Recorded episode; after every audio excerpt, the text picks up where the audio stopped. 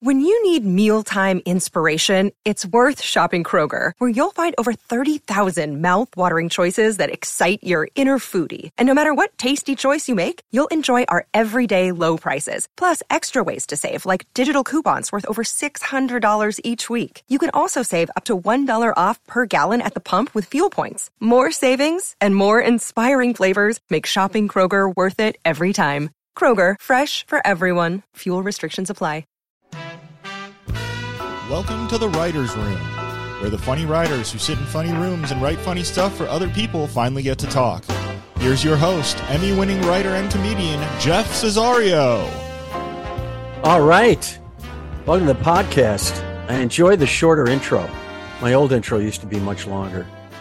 Uh, this one's shorter. What was the old and, one? And uh, the old one was, um, it was actually the third movement from a Brahms symphony.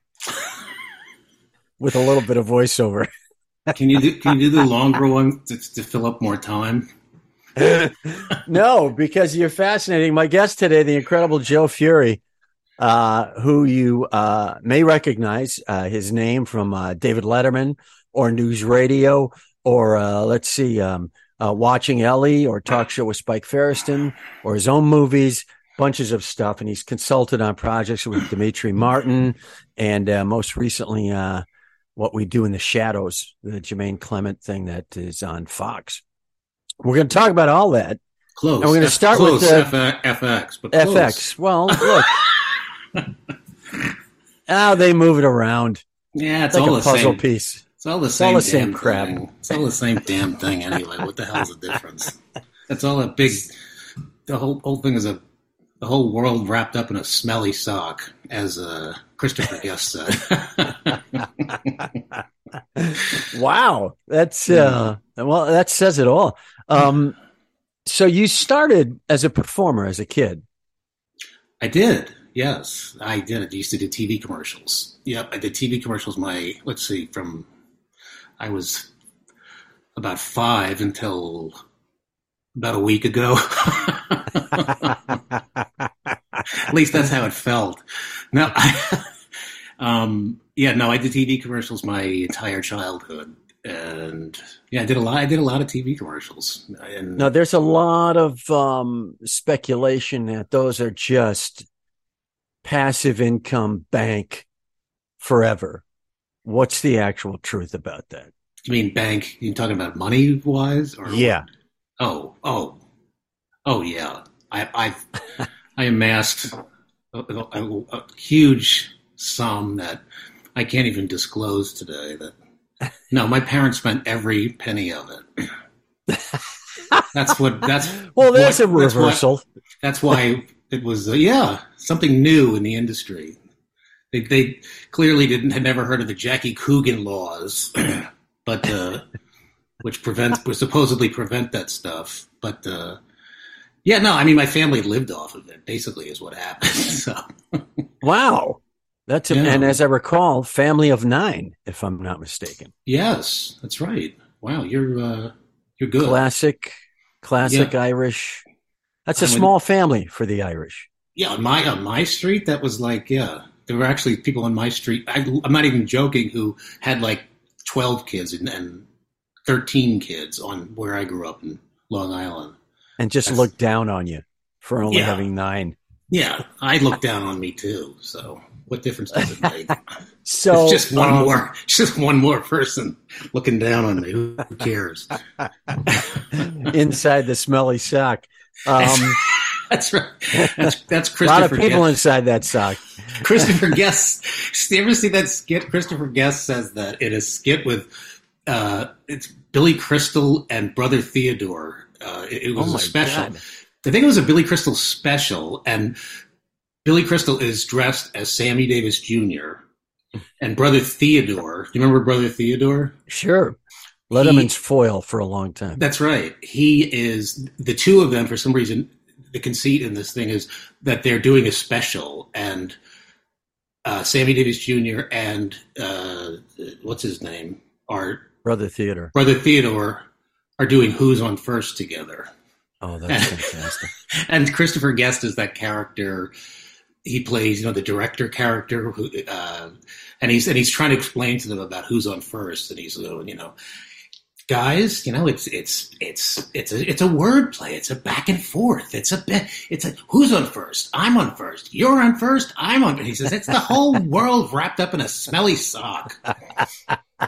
And then, and then Brother Theodore, and then the whole thing that's so great about it is Brother Theodore is like, doesn't understand the concept. So it's, you know, Sammy Davis Junior is going, hey, man, so what's the guy's name on first base? And he's going, the guy's name is who? He's like screaming at him.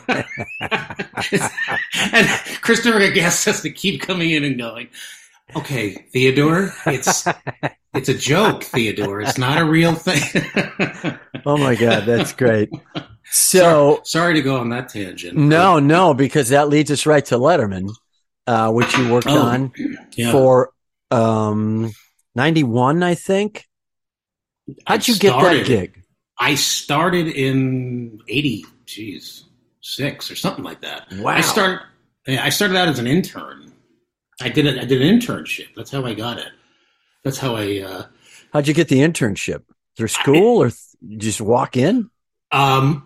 No, my the craziest thing was I was uh, at my sister's house, and my sister, uh, I stayed over, I was like overnight or something, and my sister said, hey, Letterman last night was looking for, uh, he mentioned they're looking for interns. I'm not, ki- I'm not kidding, this is absolutely true. It's the greatest story ever. It's absolutely true. She, was, she mentioned they were looking for sister. interns. She goes, you should, you should go, you should call them. And I said, they're going to be nine hundred thousand people calling. I'm not calling. What am I going to, it's ridiculous. No chance.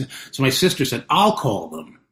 My sister called them up and said, my, my brother, uh, yeah, my brother would be great. He'd be great to do this internship. Um, and uh, you should meet him. And then uh, the woman, Kathy Michelson, who worked there, said, oh, sure. Can you come in today? And I, I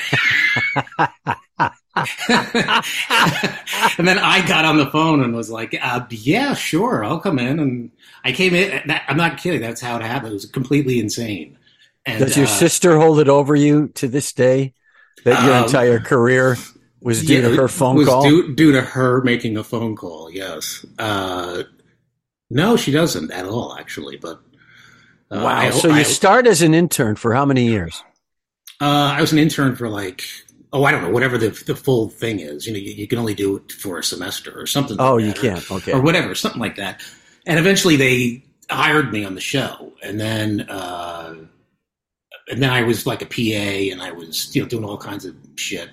And then I was giving stuff to – I was answering – at one point, you know, I was answering phones and shit like that.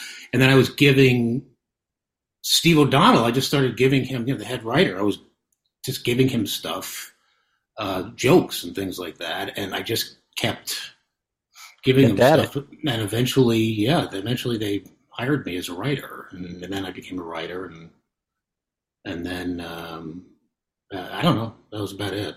That's the end of that. What'd story. You base your uh, sketch approach on, or your joke writing approach on? Who or what did you base it on? You're sitting in Long Island or wherever you're living, and this opportunity comes up. You're suddenly an intern on Letterman. You think to yourself, "Hey, uh, maybe I can write this stuff." Well, I know it was what it, what be, what in you always, said I can write this. Well, I was always interested in comedy, and when I went to college, I studied film, uh, which was a total waste of time. And where'd um, you go? SUNY Purchase. Oh, sure, SUNY yeah. Purchase. Yeah, didn't don't you have somebody, your brother or somebody? My my brother there, taught or? at SUNY Purchase, for right? Okay, that's what I thought. Yeah, yeah. yeah. Oh, that's another fighting, great part. Uh, that's another fighting. great part of the story I forgot to mention. Mm-hmm. What? Go ahead, what? No, I was trying to think the fighting uh, I didn't have a joke. Oh, the, the fighting, fighting uh, oh, the, the, the hacky sack the, team, the fighting the, the hacky fighting, sack. The fighting auteurs, I believe was the uh, was SUNY Purchase yeah. nickname. yeah.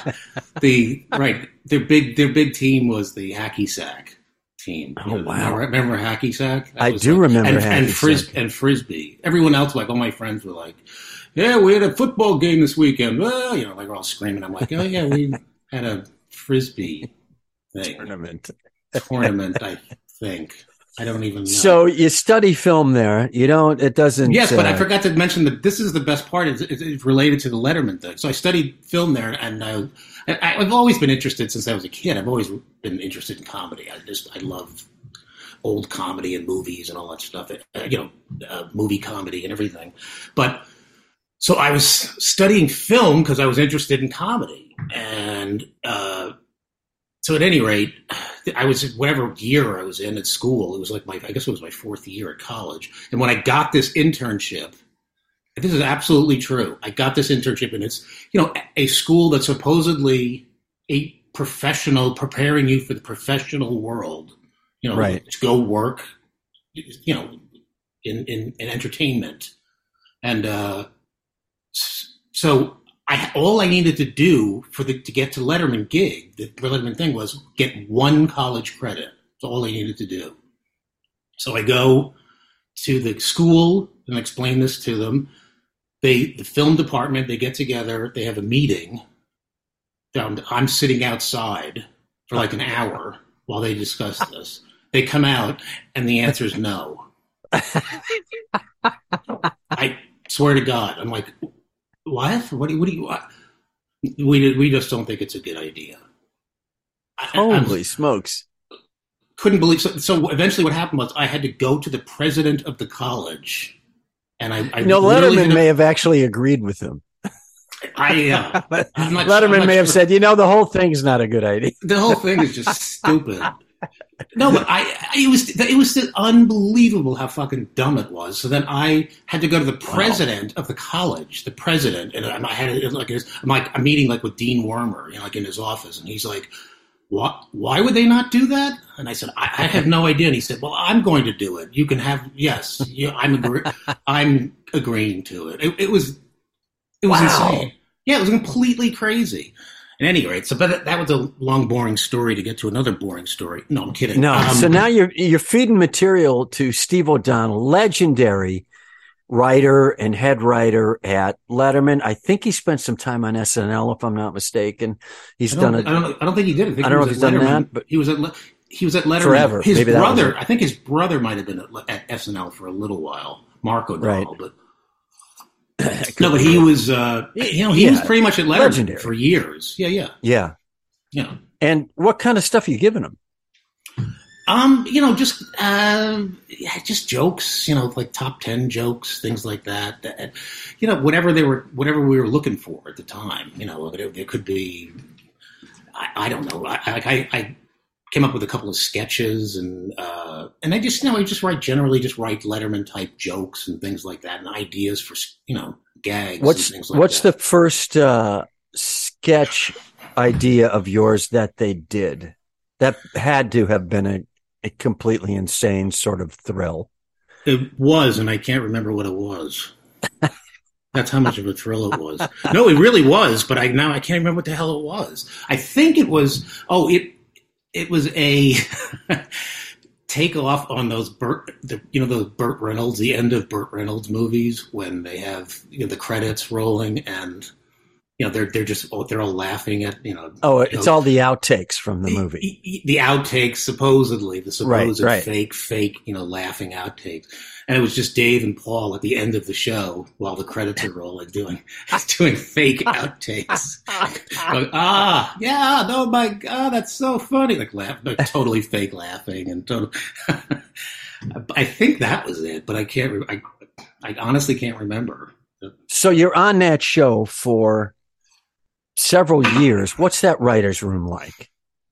Um, it was it was kind of a, I don't know exactly what most of these writers' rooms are like. It's just a group of people sitting around a table, and you're coming up with uh, you know, just ideas. What the hell are we going to do tomorrow? You know, is anybody we need it? And generally, that show worked um, because they had the comedy pieces would be, you know, you have an act one comedy piece. Dave would do the monologue, then you'd have a comedy piece, you know, which is the standard, right? You know, talk show. show, talk show, everything. So they, you do that. Then in the middle of the show, there'd be another comedy piece, which sometimes would be longer or it'd be so. Um, and and then on top of that, you had the top ten list. So it was. it was kind of standard, you know, like you were just sort of putting right. pieces. You're refilling these uh, these these bits, exactly. But refilling at the stuff. Same time, are you being assigned that? Is O'Donnell separating people out, or does everybody throw in on everything? He never. No, they never really assigned anybody anything. It was kind of just, you know, come up with stuff, you know, whatever, you see what you can come up with. Oh, and you also had to do, you you wrote all, like, week, you wrote viewer mail jokes, too, so that, which was right. real, you know, real mail uh, from real listeners. It was real people. Some people don't think it was real, but it actually was real mail. And, um, and you know, you have to come up with jokes for that and stuff. And, but, it's, but the primary thing with everyone getting together was you get together for, like, the top ten list. And everybody would write jokes for that, and then Steve O'Donnell would just we just sort of talk about it and talk and pick, like, he he would generally, and Dave would pick the, you know, the top ten. Now on a on a nightly show like that, the turnover is crazy in terms of material. Oh, yeah. So how much of it actually gets spitballed, and how much is guys just going to their room, writers just going to their rooms, writing and handing in material that Steve kind of sourced? I'd down say, head uh, I I think about my my feeling is about like sixty percent of it is was people writing stuff, because like there were people who would just write monologue jokes, like Jerry Mulligan right. and and and uh, Larry Jacobson and people like that. Would just write monologue jokes. You know, they, they'd write additional stuff. They'd add other things in too, but that was their primary thing. So every day they'd come in and just do, you know, a whole bunch of monologue right, jokes. Right, right. Um, and then, you know, other people were better at doing other stuff. You know, I started out doing some skits and writing. I did a, a skit um, where Dave, it was called uh, Dave Letterman Haircut Cop, where he was a, he was, he was a barber. By day, and at night, he was a fighter, fighter of crime. Now, which you can find on YouTube someplace. That is one of those bits that sounds like the name may have come before the concept. And oh, that's totally. A perfectly great way to write comedy, is sometimes you get a phrase or a hook in and you go, that just sounds funny. Now let's figure out what it is. Well, you, you're absolutely right, because you were asking before, you know, where do things sort of come from? That I was I used to live in Brooklyn, and I was walking when I worked at Letterman, and I'd walk every day to, to get the subway. And there was this, literally this barber shop that had been there for about one hundred fifty years with those old seats and the old, and then yeah, the guys right. the guys in there were like one hundred years old, and it was like something sure. out of The Sopranos or something. You know, you seventy Italian guy just going, okay, you're yeah, done, next. Right. Yeah, sitting, right. Right, right. Sitting around doing absolutely nothing. How about a flat top? You know, like that's all he did. You know. The guys had, and I used to walk by it every single day, and I'd laugh my, I just like laughed looking at this thing. And then and it occurred to me, I, suddenly it occurred to me, like what, it would be funny. What would be funny to be in this, like Dave doing something in this scenario? And I just thought, how do you put it together with like a C- an N B C special? You know, it's like sure. a, like, a, like, it's, a, like an upcoming, you know, special. Law and Order episode. Yeah, yeah, exactly. Right. Exactly. This was actually, I think, before Law and Order, believe it or not. But uh, so, yeah. What makes you go? Uh, what makes you decide to move west? Essentially, I believe. Oh, um, I was offered to work on uh, News Radio by, by I, well, I first got an offer to work on the Ben Stiller Show, which they hired that me was for. The sketch show. The, the, the uh, sketch show, yeah. And right, right. I, I didn't really want to, I was like, oh, God, I don't really want to move out to California. And it literally happened in, in a weekend. It was like they they contacted me on like a Thursday and said, hey, you know, we we really like you to come. We're doing this show. We'd like you to come out here. And um, I, I was sort of stunned, because I was like, I don't know, how do I? And then they they said, oh, we want you to come out. We want you to do it. And it was like, can you be out here on Monday? And, and I I, I, I was not prepared at all, so I ended up not doing it. Um, And uh, and as Paul Simms always says to me, like, yeah, yeah, that's that's okay. You just you could have had an Emmy Award from that. I guess I guess they won an Emmy Award. They which, did. Yeah. For the one season, that was the Judd Apatow. Uh, that's right. Produce. The Judd. Yeah, it's Judd yeah, Apatow. One of his first and, big credits. That's right. And I mean, yeah, I talked to Judd. I remember talking to Judd Apatow, and he was really nice, and and uh, and um, Ben Stiller and stuff. And they were like, you know, saying, "Oh, we like your Letterman stuff," and all that. I don't know. So. So anyway, that didn't that didn't work out. So that was an interesting story for you. So that didn't well, even happen. You know, it is interesting in the sense that so many uh, jobs for writers come up that exact way. That yeah. is often the pattern for a lot of these gigs. Oh my God! Uh, someone will almost- call you and go, "Hey, can you do this?" And you go, "What sounds interesting?" And then they go, "Can you have a packet in in three and a half hours?" Yeah. And you go, Jesus. No, no exactly. No, exactly. Well, That's I guess. I, and, and kind again, of if you don't move that fast, that is that's about third on the priority list for them. Yeah. It's talent, it's ability in a room, and can you be here Thursday? That's right. You know, that's you put, really important still. Can you so, can you put this packet together in fifteen minutes? Quick, go. You know, right. Yeah. You know, I mean, none of them are that bad, but it's pretty close. Pretty like close. The, and and nowadays, especially with so many platforms, uh, oh, yeah. gigs are flying, and you either snag it or you don't. Oh, yeah. And, and so how do you meet Simms? Paul Simms, was, who he, then winds up hiring you on News Radio. He worked – we worked on Letterman together. He was a writer also. So we both worked together, and, you know, we just became friends, and we we're always, you know, fucking around and everything and you know, constantly, you know, joking and all this stuff. And then – Um, he went out to California to work on something. I forget what. Larry Sanders, I think, or something. Um, which he was working, he worked at for a little while. Well, he might have worked with you. Didn't you work on Larry Sanders? He was there before I was there. Okay, right. That's right. Maybe he was there before you were there. Okay. Yeah, and in fact, his departure to go run his own show, which I believe was News Radio. It was News Radio, yeah. Um, that was one of the main...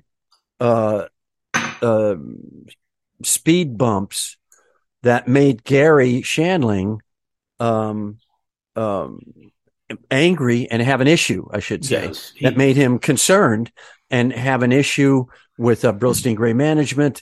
And that was really sort of um, the last straw that uh, helped get motivated Gary to to uh, sue them. Yeah, to sue them because he yeah. felt, look, I'm just running a writer's workshop for Brillstein. Right. Guys are coming in for a year or two right. and then going out running their own shows. So I do remember that. Yeah. I remember yeah. Paul uh, in that scenario, and the show was News Radio. It was. Yep. That was the show. And, um, so he so, grabs and, and you now, now he, you move out. Call, he just called me up and he said, "Hey, I want you to work on this show." And I'm like, what's, what, what is it? And he said, "Oh, I just, this pilot I'm doing. I, and I want you to come on out, you know? And so, I did, you know, I finally did. I, I, I and um, I very reluctantly came out to California thinking, okay, I'll come out there and do six episodes and I'll move back to New York. And that was it. And then, you know, five years later, I was still there. So. Right. Still pounding away. What I'm was that experience? I'm still trying to move back to New York. Go, by the way, if anybody are. has an apartment that they, that's a nice apartment that's a, for, to rent or even to buy. Sure. We got a no. studio. You're going to have to lose everything on the fireplace mantle and the cat. There's no room for it. That's um, right.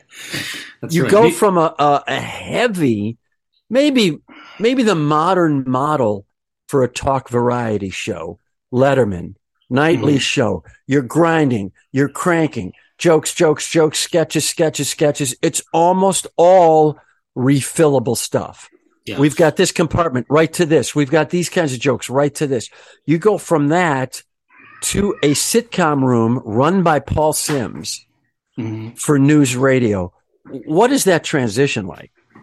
Um, well, it actually wasn't even a room. There was, there was, it was me and two other writers. So there wasn't really like even a room. We just sat there in an office. And, and for the first, seriously, for the first four episodes, it was, there were four writers, me, Uh, Josh Lieb, uh, Brad Isaacs, and Paul, and we just sat in an office. They, you know, we, at Sunset Gower Studios, you know, which is like used to be the old Columbia lot, Columbia Pictures lot and everything. But right, and we just sat in an office, and you know, what, what would what what should we do? You know, it's literally like, all right, Paul. Paul had some ideas, but he was like, you know, uh, anyway, what do we what do we what, what do we do an episode of that? Anybody have any thoughts? You know, and and, and in fact, I believe this may be true. But the, the first episode after the pilot was originally supposed to be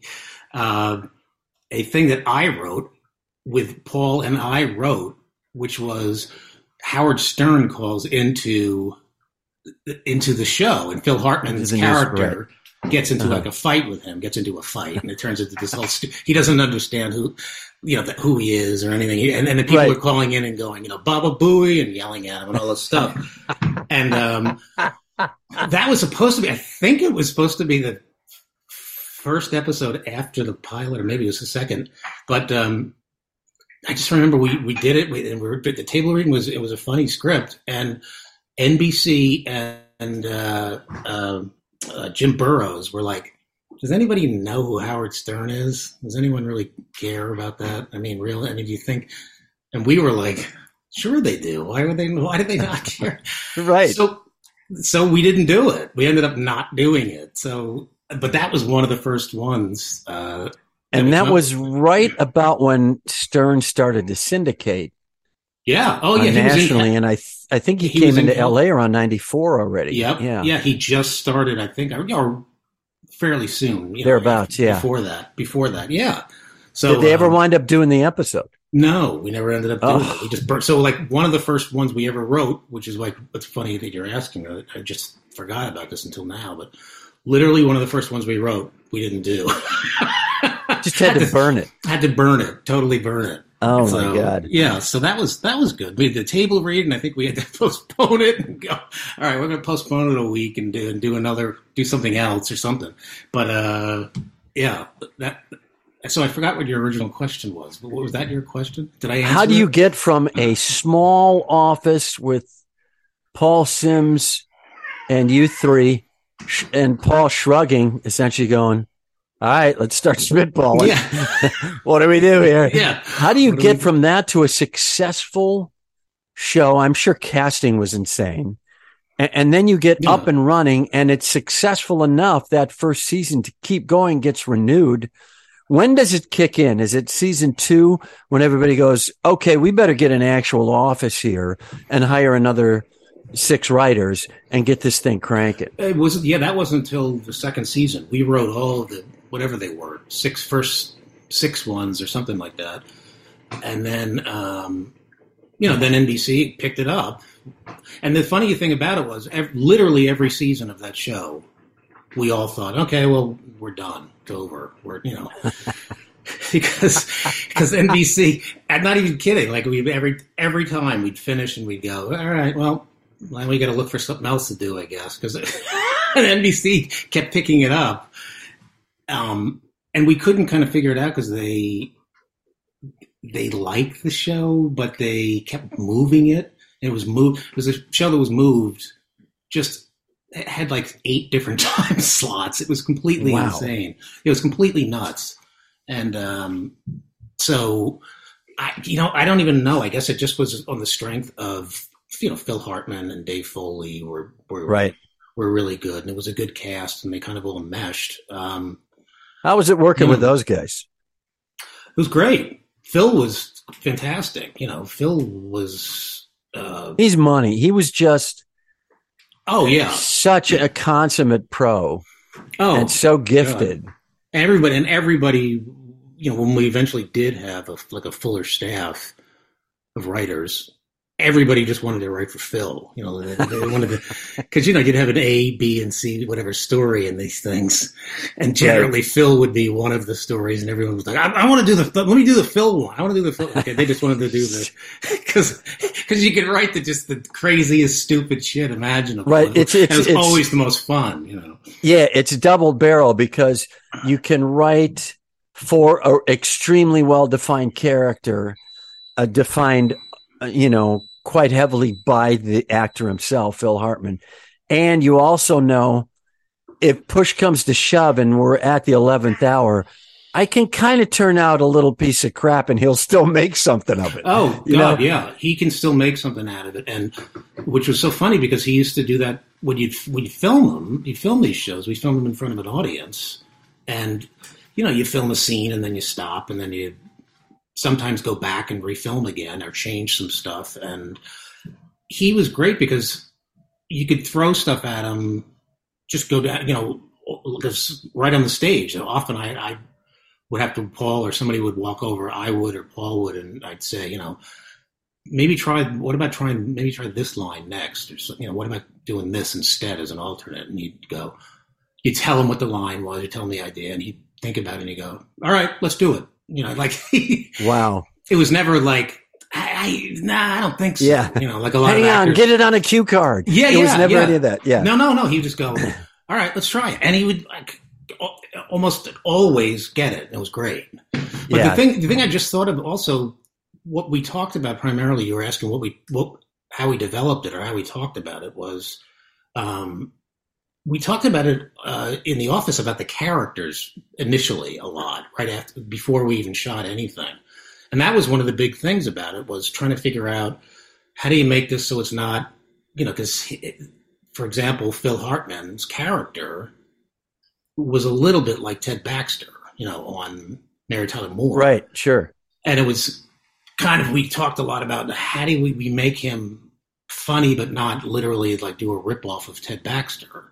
Right, and right. I think we came up, you know, we eventually came to the idea of just making him a lot more, a lot more of a cynical jerk rather than a pompous, like more of a pompous ass. He was just sort of a cynical jerk and right, kind of, yeah. kind of stupid at the same time. But yeah, he understood Um, more of the games, the psychological yeah. games that go on in the workplace. Yeah, no, and, and he, you know, he instigated a lot of them too, which was very different right. from like that what Ted Baxter would do. Yeah, so, everything got so, pulled over on Ted for the most yeah, part, and stuff Whereas, like that. Stuff like that, we that all of that we talked about a lot, you know, in the, in the beginning. That's primarily what we first were talking. When you said like go with that transition, and you're going in and not doing this, we were just trying to figure out, who the hell are these characters and what are they doing? And so um, we're gonna we're gonna come back, but I, I do want to say this: when you uh, move on with your career, you do some other sitcoms, watching Ellie, you're consulting on other shows,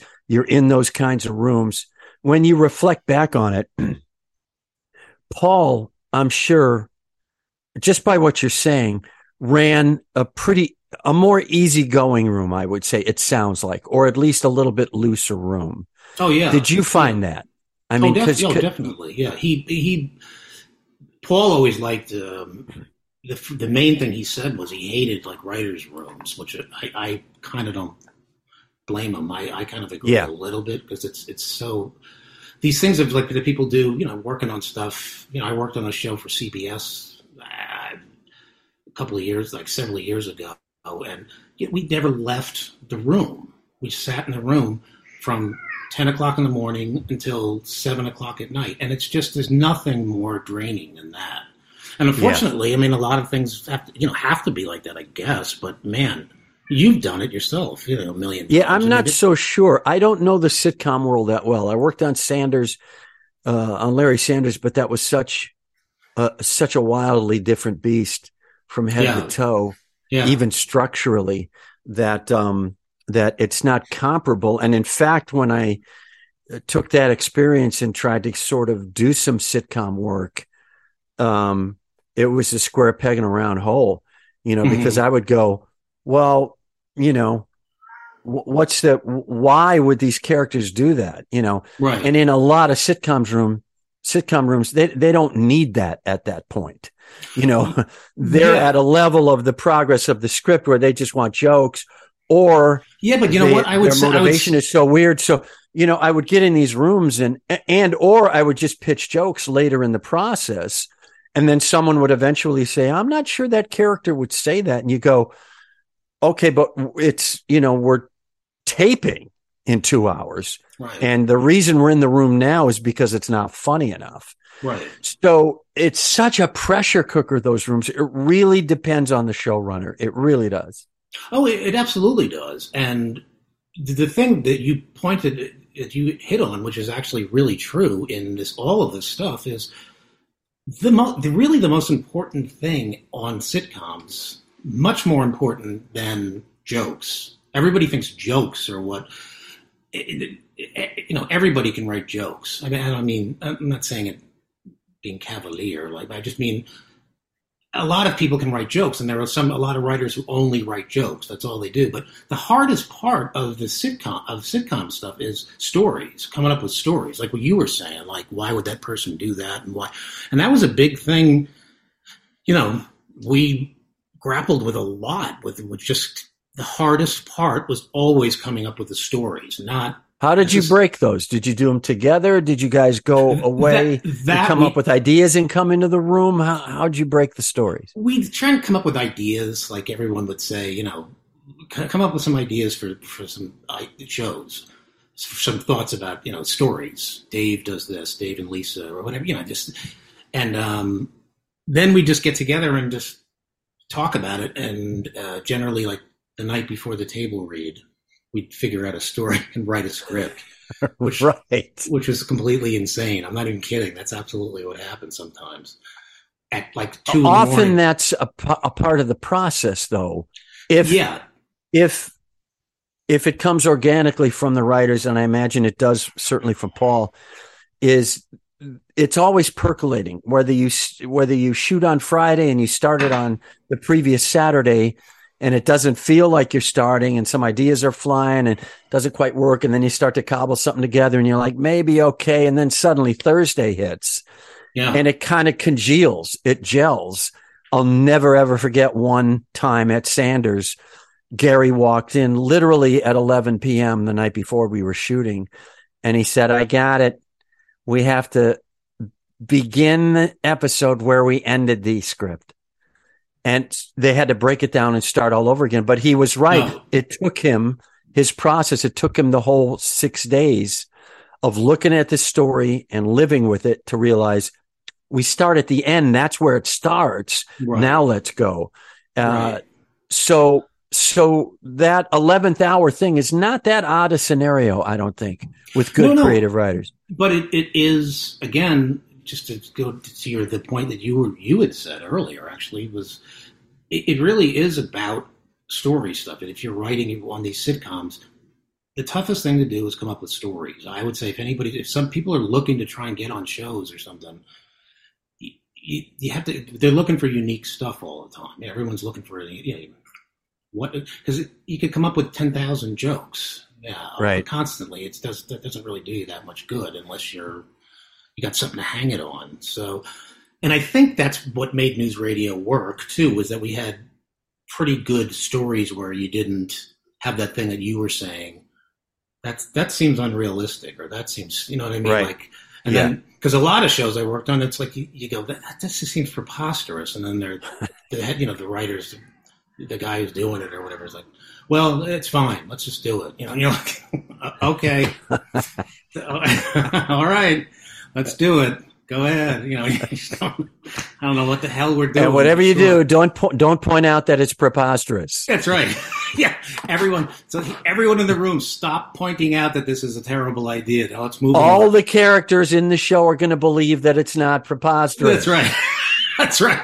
And let's not discuss it anymore. Let's move on. That's how you know you're on a good T V show, by the way. When when things like that happen, and people. Well. Know.